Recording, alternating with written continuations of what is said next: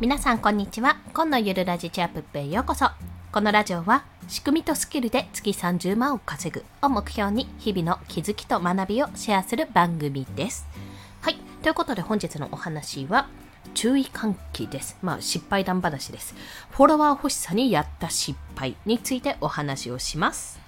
冒頭でちょっとお知らせなんですけども、あの息子がですね、まあ、おそばにおりまして、おそらく声が混じるかと思いますので、ご了承ください。ということで、本日ですね、早速、このフォロワー欲しさにやった失敗っていうのをお話しするんですけども、まあ、これは、もしいらしたらなんですが、なかなかフォロワーが伸びないなとか、なんかこう、もっと自分はね発信をし続けてるのに全然伸びなくてすごく嫌だななんかこう教材とか買おうかなっていうふうにちょっと考えてる方考えてる方一旦ちょっとストップしていただいてまあ私の失敗談を聞いていただきたいと思います。まあそんな方にねあのまあ無駄なお金ってものはないんですけども例えそれがねあのあこれ買わなきゃよかったなって思うことがあったとしても、まあ、その経験を得られたってだけでもすごくなんていうのかな失敗ではなくて損ではなくてあその経験をお金で買ったんだなっていうところ、まあ、その経験すらネタにもなるのでそういったお話をねさせていただきます、まあ、言ってしまえばあの結論から言うと私がした失敗というのは本質から外れた教材を購入してしまったというところでございます、まあ、これについて詳しく解説をしていきます。まあ、これはですね当時の私、まあ、購入した時のね自分を振り返ると非常に恥ずかしいんですけどもあの私の場合はですね SNS というよりはあのこのスタンド FM ですね音声配信のフォロワー数を伸ばしたくて教材を買った経験がございます。まあ、というのもあの一つだけじゃなくてもう結構買ってるんですよ。まあ、それ教材というか本を読んだり、Kindle Unlimited 内でね、本を読んだりしたこともありましたし、それこそ私はオンラインサロンに、あの、音声配信特化型のオンラインサロンにも入っていたので、もう今は解散してしまいましたけども、そういったところで学びを得られたので、全部が全部教材を買ったり、することが悪いとは言うわけではございません。ただ、それを見た時とか、まあ、あの、教材って買う前にこう説明があるじゃないですか。どういう人が、どういう内容のものを作っているか。で、まあ、欲しい人はここをクリックしてくださいっていうような感じであるじゃないですか。で、そのね、段階から、ちょっと、ちょっと、ん？って思ったところあったんですけど、それでもまあ、ちょっともうあまりにもフォロワー数が伸びなさすぎると思って購入してしまった有料教材があったんですよ。で、まあ、それを購入したところによると、あの、とにかくね、あの、結果としてはフォロワー数が伸びる、はあの方法ではあったんですよ。それは間違っていない。フォロワー数を伸ばす方法ではあったんですけども、ちょっと自分とはやっぱり違うなと。これが私が求めてる答えじゃないなっていうところがあったわけですよね。まあ、結論から言うと。で、まあ、自分が求める内容とは違う。これは、まあ、言ってしまえば小手先のやることだなって、本質とはちょっと外れてるなと思、いまして、まあ、あの、早速夫に、これ後悔した。買ってしまったわ。っていうことを報告した記憶がございます。まあ、そこから言うにどういうことかっていうと、まあ、なんでフォロワーさんが増えないのか伸びないのか、まあ、もしくはなんで自分は発信してるのにあのなかなか認知が認知度が高まらないのかってところそのねそこの根本的な原因を究明しないといけなかったわけですよ。でそこからこの失敗談から導き出される答えとして、まあ、3つあるんですけどもまず1つ目はフォロワー数を増やす、まあ、フォロワーさんを増やすっていう本質ですねその行動の本質はもともとは良質なコンテンツ作りからなんですよ1つ目は良質なコンテンツ作りがもう本質であるっていうところ。そして2つ目はもし教材をねそれでも買うならその小手先のテクニックでも欲しいようであれば販売者の発信を確認した方がいいです。確実に。販売者の発信を確認した方がいいというところ。そして最後がもしねあのこれもこれはちょっと私はまだやったことないのであのもし今後購入したいと思った場合に一度振り返っていただきたいんですけども特にあの SNS のアカウントを伸ばすとかあのまあツイッターでもいいしインスタグラムでもいいし音声配信でも何でもいいんですけどもそういったもののあのフォロワー数を伸ばすと。1年でフォロワー何人何人増の私がこうノウハウを伝授しますみたいな形で、まあ、よくあるじゃないですか教材として、まあ、そういう方がもしいて教材を買おうって思った時に一回振り返っていただきたいのがその人のアカウント、フォロワー何々、インスタグラムで、例えばね、インスタグラムでフォロワー10万人、1ヶ月で10万人超えましたとかあったとしたら、その人じゃインスタのアカウントをかそのアカウントを確実に確認するっていうところが大事です。この3つですね。まず、フォロワー像の本質は良質なコンテンツ作りであるっていうところ。で、それでもやっぱり、あの、テクニックっていうのはあるので、ポイントとかあるので、それを教材として購入したい場合は、販売者の発信を確認する。必ず確認するってことです。まあ、ツイッターあたりがいいから、インスタもそうなんですけど、ツイッターの方が一番わかりやすいと思います。結構、言葉でね、あの、その人の世界観とかも発信してるので、本当にこの人は信じるに値するかってところがね、あのツイッターではいくつかポイントが、私、私の中でのポイントがいくつかあるんですよ。教えてもらった部分もあるし、ここは怪しいなって思うところっていくつかあるので、そこをお話しするのと、まあ、確認するのと、最後に、フォロワー何々人のアカウントって、インスタグラムでフォロワー何々人突破っていうのがあるとしたら、そのアカウントが本当にあるのかどうかを確認するってところです。この3つが重要なので、これは押さえておいてください。一つずつちょっとさらっと解説しますね。まず、まあ、根本的な話から言うと、フォロワーさんが増えない理由っていうのは、そもちろんいろんなプロフィールの部分とか発信の部分とかいろいろこう原因はあると思うんですけども基本的には良質なコンテンツ作りなんですよ。コンテンツ、まあ、発信ツイッターで言うとツイートですね。インスタグラムで言うと投稿とかリールとかストーリーとか、まあ、その辺の投稿全部においての部分ですしブログであったら記事、まあ、そういったもののが良質かどうかなんですよ。そう。結局質が高いものがあのちょっとした工夫で売れるんであれば例えばプロフィールがちょっとこう分かりづらかったからプロフィールを直しただけでバーってフォロワーさんが増えたようであればそれはそこの部分のテクニックが足りなかっただけなんですけども基本の基本の基本はやっぱりコンテンツを良質にコンテンツの質を上げなきゃいけないってところなんですね。で私があのその教材を購入したのは多分ね4ヶ月前4月とか3月ぐらいの時だったと思うんですけどもまだ発信始めて3ヶ月とかしかしてなくてまだまだこれからだって時にやっぱり悩んだんですよ。でそれは、ま、自分の日々のあの発信をちゃんと振り返るとか分析するということでもなく、まあいろいろ悩んでた時期でもあるんですけど、そういったことでもなく、あの言われたこととか教えてもらったことを実践はしてるけど、まだまだ音声配信なんて特に時間をかけて伸ばすものだから、まだそこは我慢の段階だったんですね、今考えると。でもやっぱり我慢の限界が来て、そこで せっかちなんでね、もう手っ取り早く伸ばしたいと思ってやってしまったって部分があります。購入したという。今だったら、いや、もう少しそこはあの発信を続けてみてから自分の放送を聞いて、それが今聞いてるフォロワーさんのと合ってるかどうかを確認しながらやってごらんなさいって今だったら言います、私。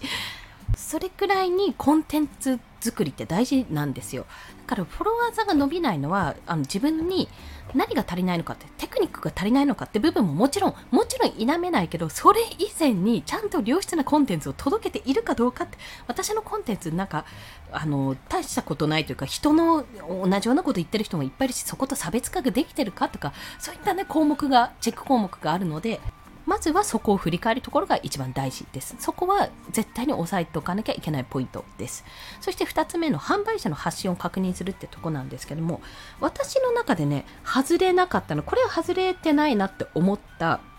コンテンツっていうのは、基本的にその人がまあ、ツイッター、ツイッターを基本的に基準にしてますけど、ツイッター見ると、やっぱり発信自体も、ちゃんとした発信してるんですよ。まあちゃんとした発信っていうのも変ですけど、わかるじゃないですか、大体。あの、う、上っ面だけじゃないっていうか、なんか偉そうなこと言ってるなっていうふうに感じるかどうかって、実績があるかどうかだと思うんですよね。いくらあの同じことを言っても私が言うのともう実績何年も何年も音声配信をしている人が言うのじゃ全然違うじゃないですか。そこ重みがあるし。で発信1ヶ月目の私ですっていうより発信1年目の私ですの方がこんですって言った方がやっぱりそこでそれだけ経験してきた分やっぱり言えることが多いだろうっていうふうに思うわけですよね。それは長さだけじゃなくてやっぱりやってきたこと。自分でどういうことを活動してきたかっていうのもまあ、言ってしまえばその人の作品コンテンツ発信してきたものっていうのを確認すると、まあ、大体わかりますそこは。基本的にあの皆さんの勘として信じていただきたいのは基本的に皆さんは最初のうち私もですよ。私も最初の方はツイッターで例えば教材売ってるとかあのオンライン上というかそのネット上で教材有料教材とか有料ノートとかって怪しんだはずなんですよ。本当にこれ買っていいのかって怪しいんだと思うんですよ。その怪しむ感覚っていうのを、まあ、だんだんね、1個買っちゃうと財布の紐緩んじゃって、どんどんどんどん買っちゃったりするもんなんですね。でもそこで1回、これ本当に大丈夫かっていうところを、あの、もう一度信じてほしいんですね。その勘を。買う前に、あ、まあ大体ね、大体まあ買っても大丈夫な人っていうのはもう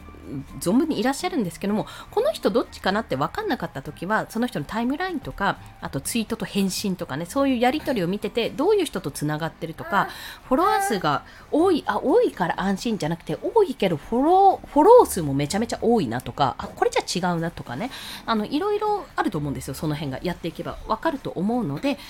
この人大丈夫かどうかなっていう指標のところはやっぱりタイムラインツイッターのやり取りとかを見て確認するのが一番かなと感じています。あととは他にその人が出してるブログとかコンテンツですね発信内容とかやっぱ無料で無料で情報って出してるはずなんですよそういう方って大体の人は大体の人は無料でそんなに情報を出し惜しみしてないんです。でもそれでもいろいろ今までの知見とかノウハウをまとめたものとかそのボリュームがめちゃめちゃ多いものに関しては有料で売っているっていう状態なんですね。なので、まあ、特に私はツイッターで確認してますけども、販売者の発信を確認するっていうのはすごく重要です。そして最後が、フォロワー〇〇人のアカウントっていうのを確認するってこと。まあ、そのインスタで10万人達成しましたってなった時に、おすごいって思うじゃないですか。私も思いますよ、それ。で、インスタ伸ばしたいなと思ったら、その人の教材欲しいなって思うわけじゃないですか。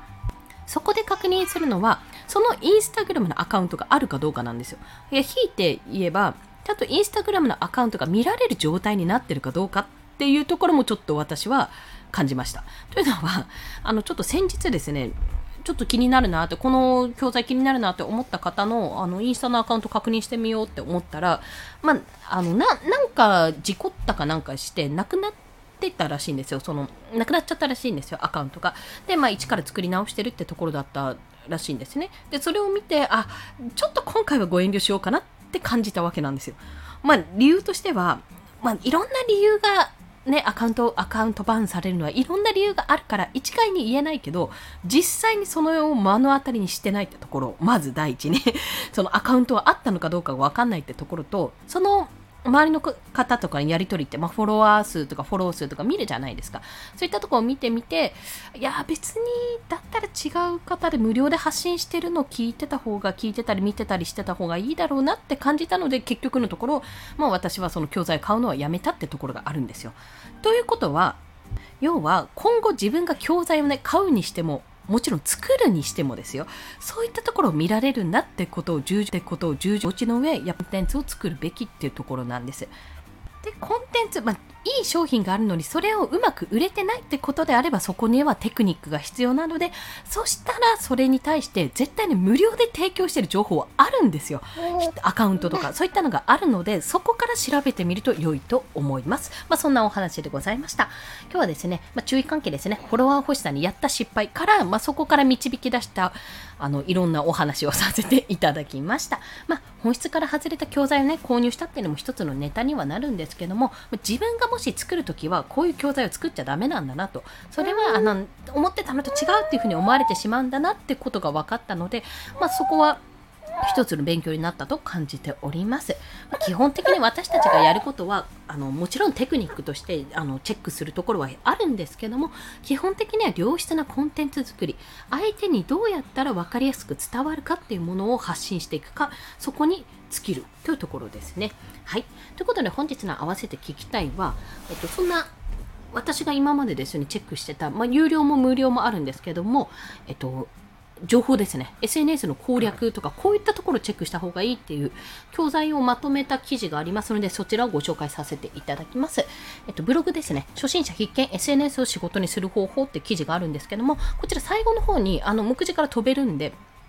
最後の方にあの無料からレベル1、2、3ぐらいで無料有料、有料みたいな形で、あの、SNS の時に私が購入した、実際に購入したり、読ませていただいた、参考にさせていただいた教材をまとめております。もしよろしければね、これはすごくためになりますし、もし Kindle Unlimited 入ってる方がいたら、もう Kindle Unlimited 内で読めるものもいっぱいありますので、よろしければお試しください。リンクを貼っておきます。それでは今日もお聴きくださりありがとうございました。この放送いいねって思われた方、ハートボタンもしくはレビューなど書いていただけると嬉しいです。また、スタンド FM では1日3放送しております。フォローしていただけると通知が朝昼晩と飛びますので、よろしければフォローもお願いいたします。まあ、そんな感じで失敗も多くしております。基本的にそこまではしてないとは思うんですけども、ただ、あの、そういったこともね、ああ、もうやらかしたっていうふうに思うんじゃなくて、もったいないって思うんじゃなくて、あ、ここういうものを自分は求めてるんじゃなかったんだなって。じゃあなんで自分はそれで購入してしまったんだろうっていう自分の心理を言語化するとその時の心理ですね。言語化してみるとまた見えてくるものがありますので、まあ、じゃあ自分がもし教材を作るとか何か商品を作る時にこういうお客さんが出ないようにするにはどうしたらいいだろうって考え方にもなります。だからこそこの失敗を失敗というかまあこの経験をね私はネタにして、まあ、糧として今後も使っていきたいとそう感じております。皆さんも、まあ、こんな失敗あったよって方いらっしゃるね コメント欄にコメントなどいただけると嬉しいですはい。ということで、今日もコツコツ頑張っていきましょう。コンでした。では、また。